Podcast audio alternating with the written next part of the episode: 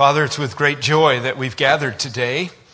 And uh, what an encouraging thing it is to just be with our church family, to sing together, to remind ourselves of our great salvation in Christ, to remind ourselves that we're a reconciled people, and for that we are grateful.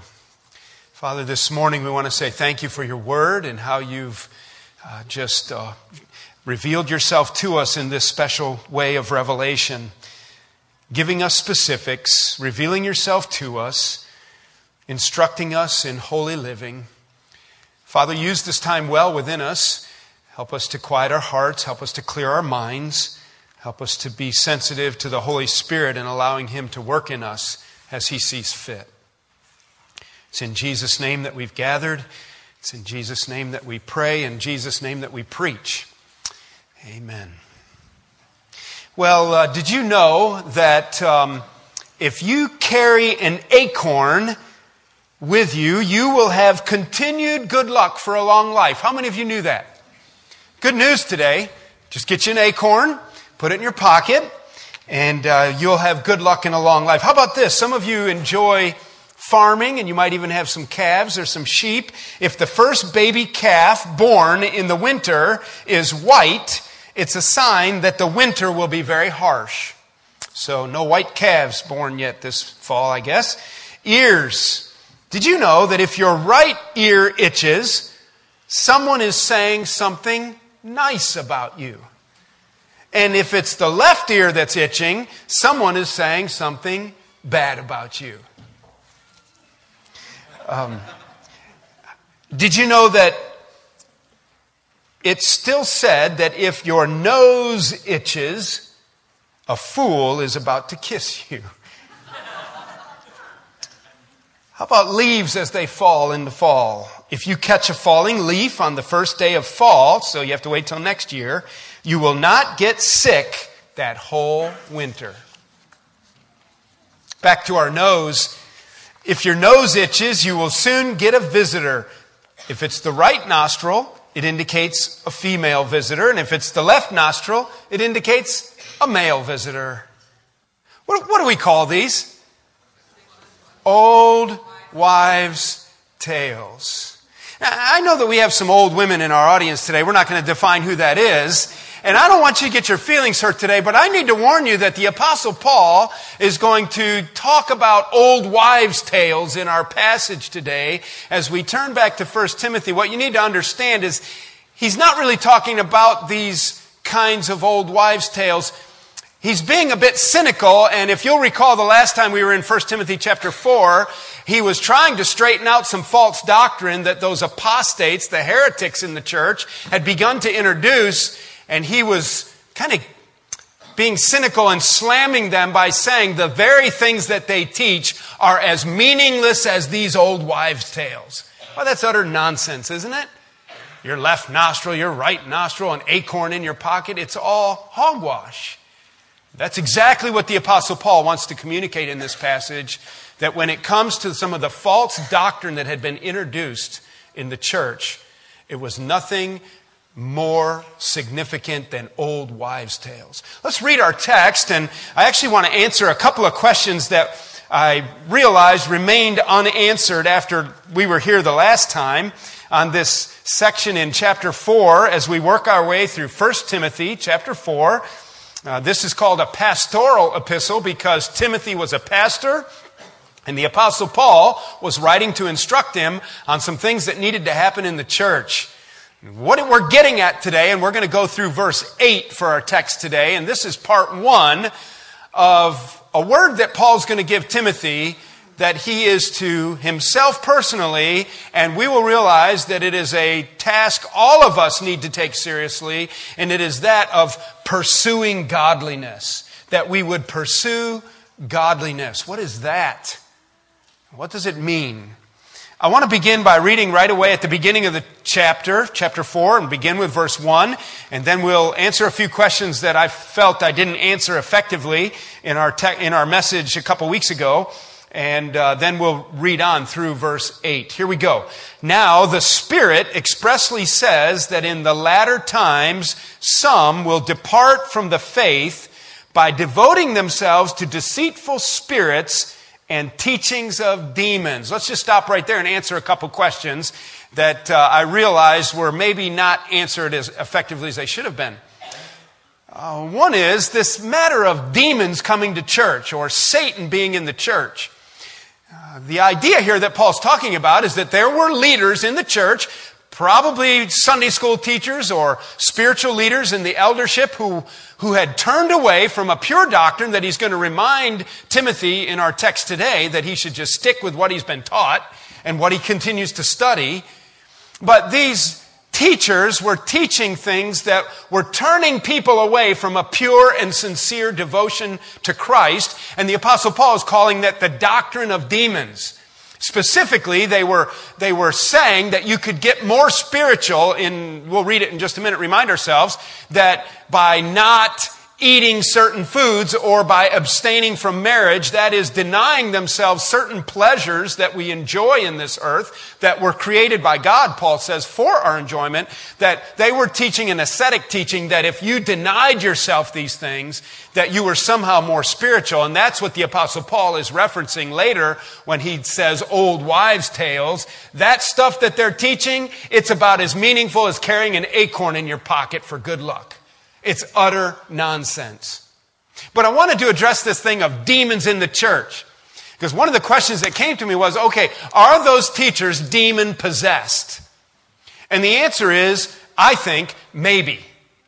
It's possible that they could actually be demon possessed, but not necessarily. I think that they could have turned away from a pure and sincere doctrine in the church. And I believe these, these people are apostates. That means a falling away. All right. The idea was that they knew it. And in so being a part of something that was not true to the gospel of Jesus Christ and was introducing false teaching in the church, they had literally become tools in the hand of the devil. So Satan is the prince of the power of the air. He's the God of this world, and his agenda is always to turn us away from a pure and sincere devotion to Christ. And so it, I think it's possible that they could have been demon possessed, but I don't think that it was necessarily probable, and I don't think that Satan probably comes to our church. All right? Um, Satan is not omniscient. He's not omnipotent. And I'm guessing that he probably, I'm talking about like the literal fact that like, Right about here, Satan's kind of just hovering this morning. I doubt it. I doubt it. It is possible, I think. It is possible. Um, but I think that we're probably too unimportant. We are small fries. And I would say that it's likely that Satan, as he oversees his, his this dominion of darkness and this world system, uh, the scripture gives us clues that, that it's an organized world of darkness um, that there are uh, schemes and there are layers, uh, there are um, powers in layers levels. And Book of Daniel talks about a prince of Persia that had perhaps a geographical area that he was assigned to. There's no reason to believe that other demons couldn't be kind of assistants there. We are limited in our insight into the spirit world, but it seems to be very real. The Bible teaches it. And so the demonic forces of darkness orchestrated by Satan himself are always trying to destroy the work of Christ. Mark that down. They are anything that, that goes the way it's not supposed to. Anything that is against God's plan. And that's why even something beautiful like marriage, they will take and turn it and say, well, you're not supposed to be married, and then you can be more uh, spiritual in God's eyes or food that God gave for our enjoyment. No, don't eat that and you'll be more spiritual. Even simple things like that. He called it the doctrines of devils and as meaningless as old wives' tales. So I just wanted to say, I don't think that these people were necessarily demon possessed, although they could have been. But I think that they were part of a, a system of thought as they adopted these false doctrines. The next question is, is the warning where the Spirit expressly says that they will depart we talked about that, but I didn't answer this question. Were they Christians or were they not Christians? Were they believers or were they not believers? And I would say that the evidence of Scripture is that an apostate, somebody who turns away from the faith, is someone who turns away knowingly and intentionally. And I would say that they were, in the words of Jesus' parable, they were seed that fell on stony ground. They gave the appearance of being followers of Christ, but they withered up. There was no root. There was no life there, and that they were never saved. John says in 1 John that they left from among us because they never were of us. And so the answer to the question is these, these teachers who are apostates in the last days, which is which we're in, we talked about that, and this turning away or falling away or this departure from the faith, this apostasy, is under demonic orchestration and satanic orchestration. They are, they are willing participants, even though they don't even know it maybe all the time, that it's demons that are influencing this mindset.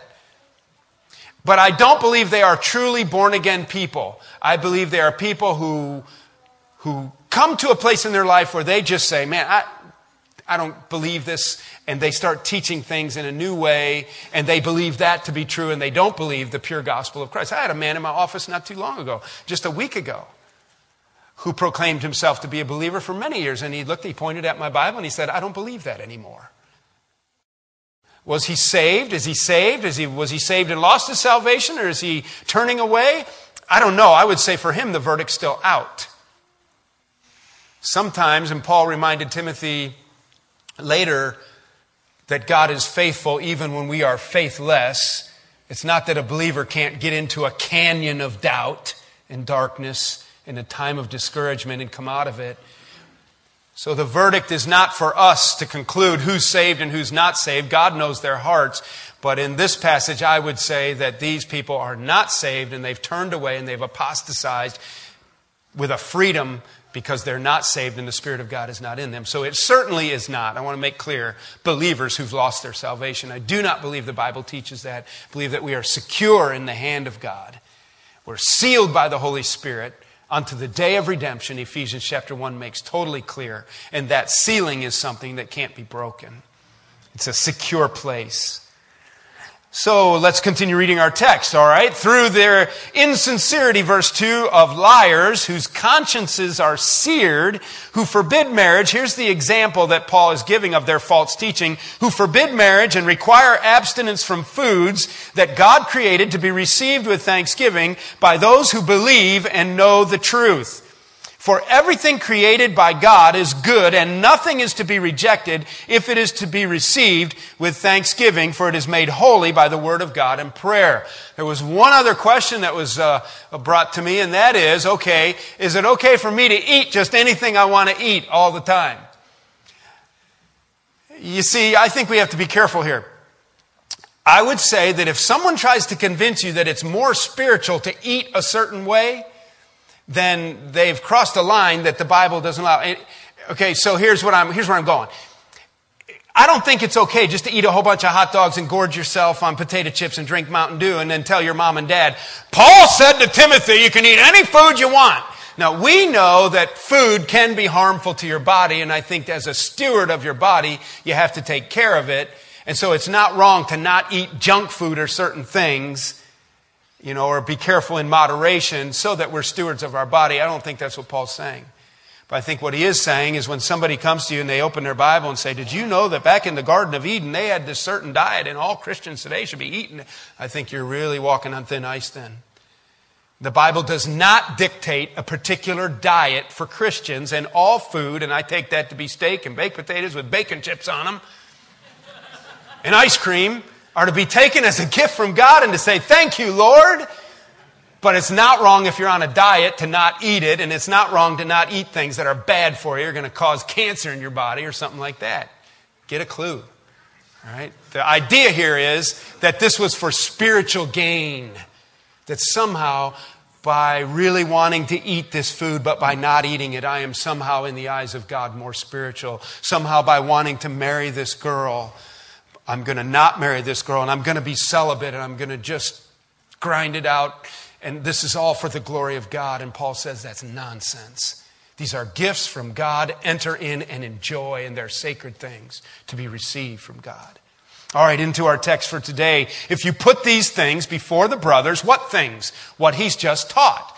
if you straighten out their false doctrine and you expose these false teachings, you will be a good servant of Christ Jesus. And that brings us to our first point in our message today, and it is number one, that Paul is reminding Timothy of his pastoral responsibility. Number one, Paul reminds Timothy of his pastoral responsibility, and it is speak the truth. If you put these things before the brothers, you will be a good servant of Christ Jesus.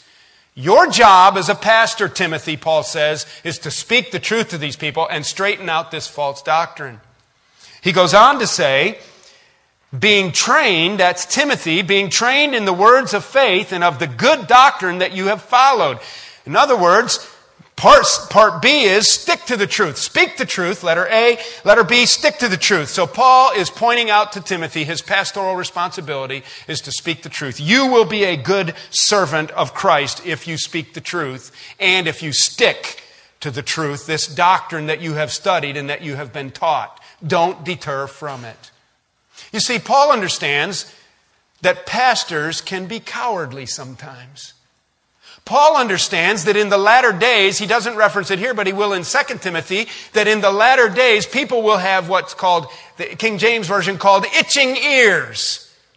It doesn't mean that somebody's saying something bad about you. It means that they want to hear certain things and that pastors and teachers will capitulate and will teach what people want to hear rather than stick to the truth. And in Ephesus at this time, it was, asceticism was very popular and it had infiltrated the church and Paul knew that Timothy was being pressured by people in the church that wanted to take Christianity and following Christ and turn it into some kind of a lifestyle of denial and self denial. And Paul says, don't do it. Speak the truth and stick to your guns. Stick to the truth. Stick to your doctrine that you know.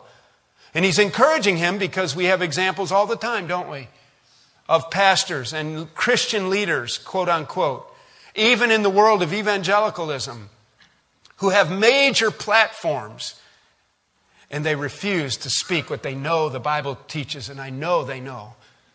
I watched one pastor of a huge church in Texas, like 45,000 people, and he was on CNN the other day. And he was asked, What does the Bible teach about homosexuality? And he wouldn't say that it was a sin to the degree that it was condemned by God. He wouldn't speak the truth to these people.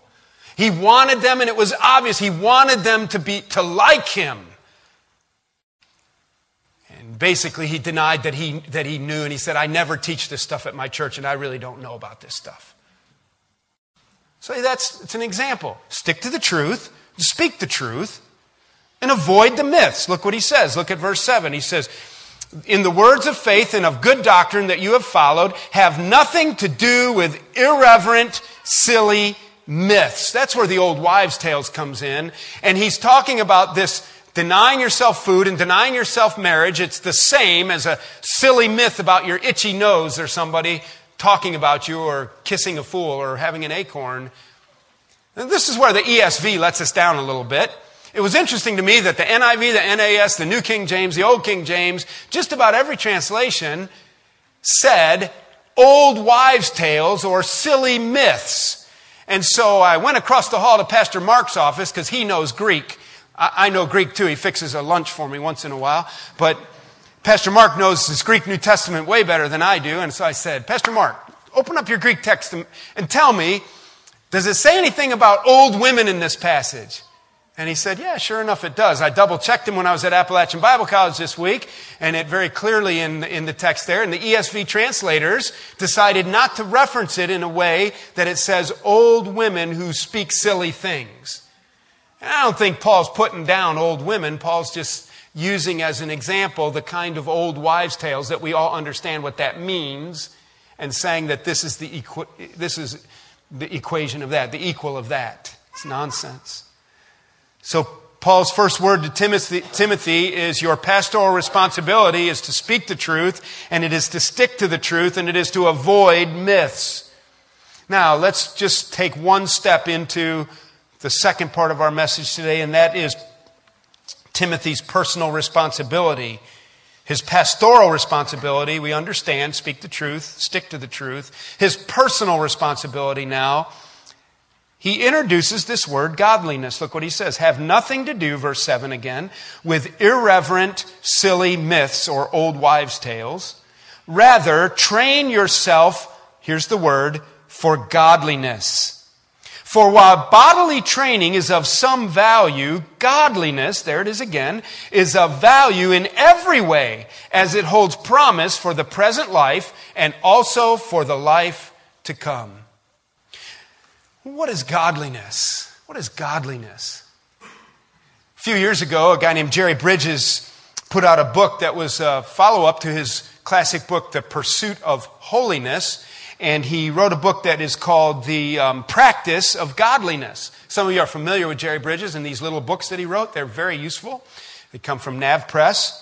In his book, The Practice of Godliness, Jerry Bridges defines godliness as this it is a devotion to God, a devotion to God which results in a life that is pleasing to God.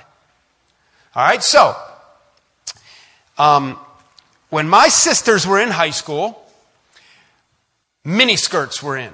It was 1968, 69, 70, 71, in that range.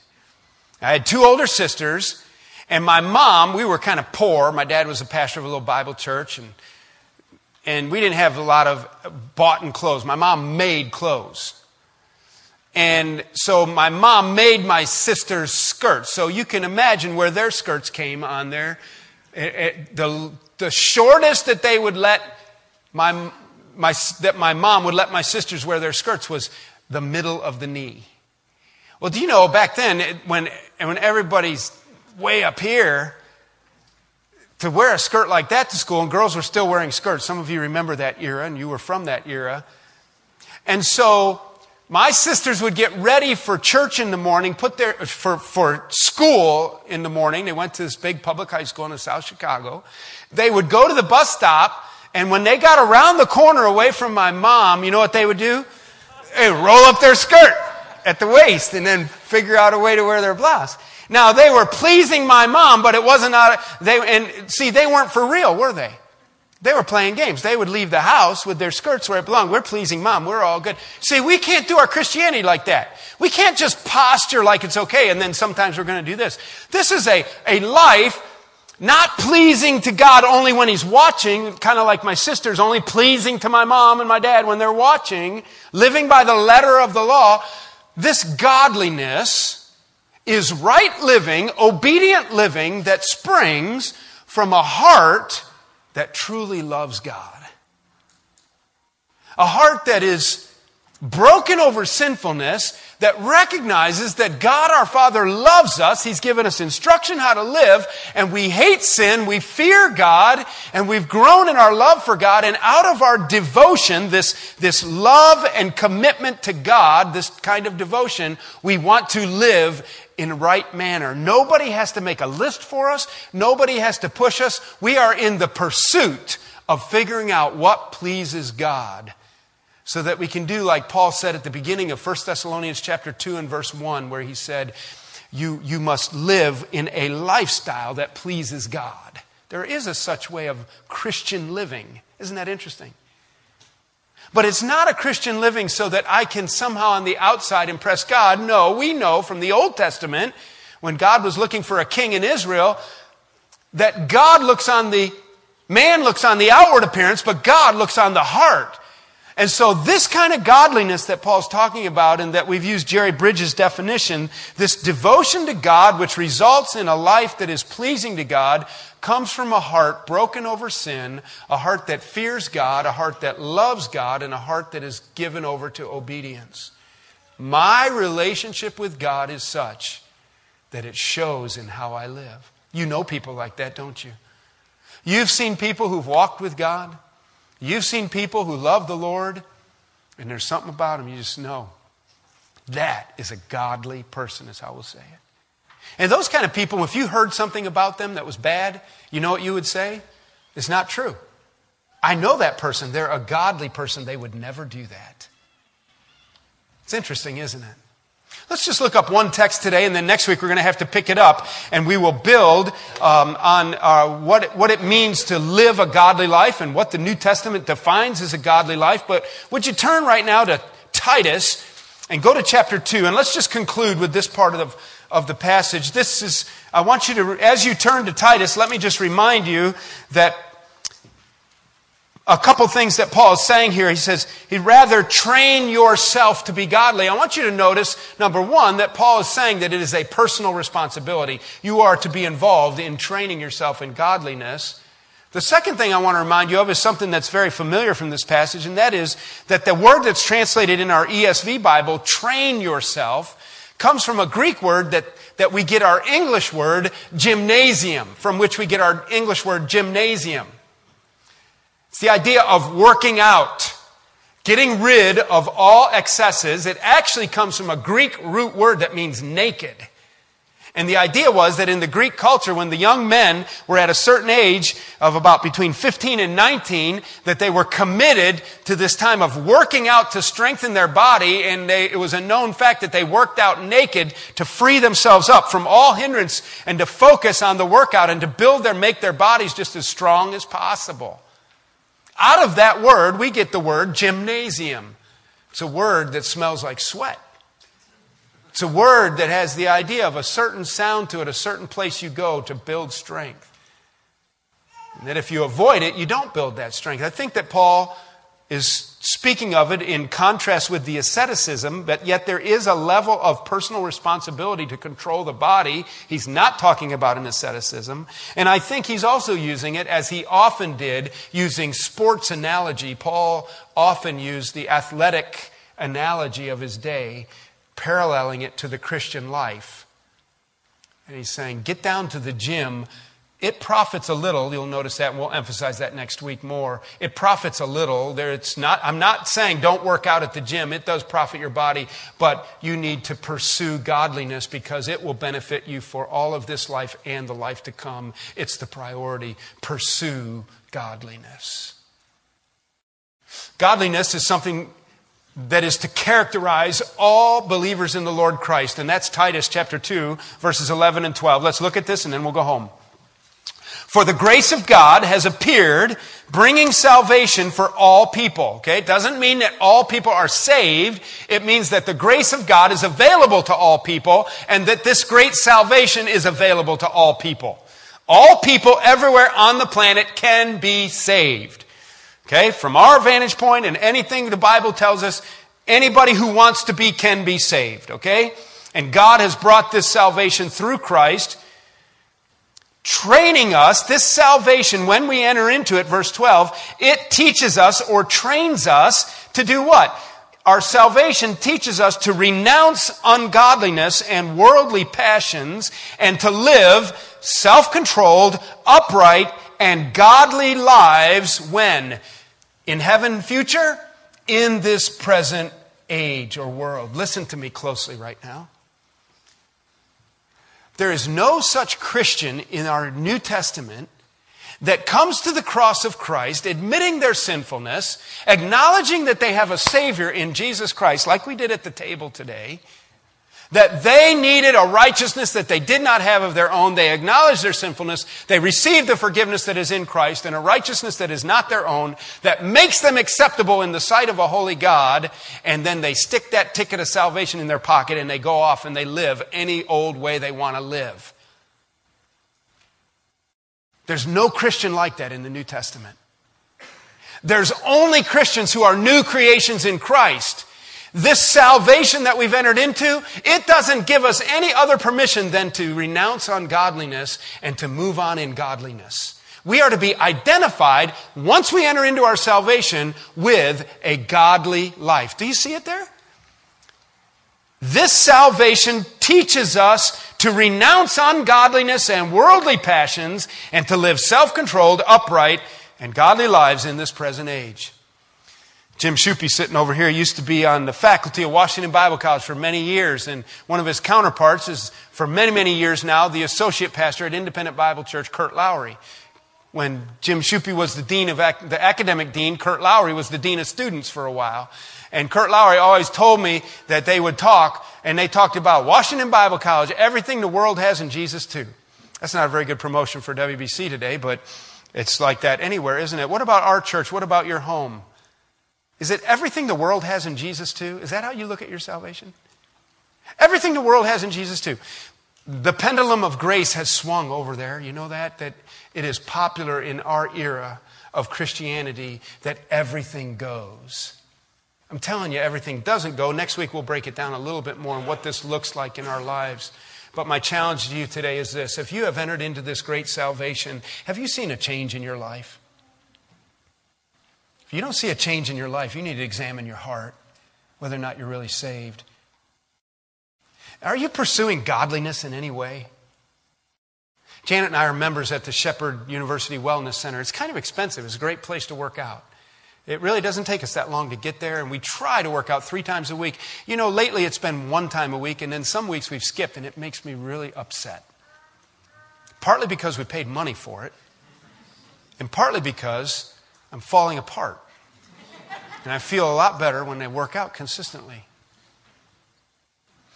Can I tell you that most weeks even as your pastor, I have to admit to you that I'm more concerned about my physical workout than I am growing in godliness. And Paul says, pursue godliness. Bodily exercise only profits a little. Where are you on the spectrum of pursuing godliness? You've entered into this salvation? Have you allowed that salvation to grow you and to teach you that we would walk in a godly life in this present age. We'll stop right there for today, and I trust that you'll come with attentive ears next week as we plunge into this topic at a deeper level of godliness. Father, thank you for this uh, instruction that we've entered into. We do want to know the truth, we want to live the truth, and we want the truth to highly impact our lives. And we want the truth to be making us, carving us, conforming us into the image of our Lord Jesus Christ.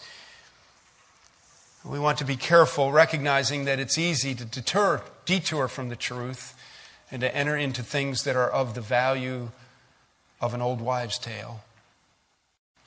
So, Lord, would you help us to examine our hearts, help us to surrender ourselves at a renewed level to Jesus, letting our great salvation work in us so that we would indeed have an identity of godliness in our lives in this present age.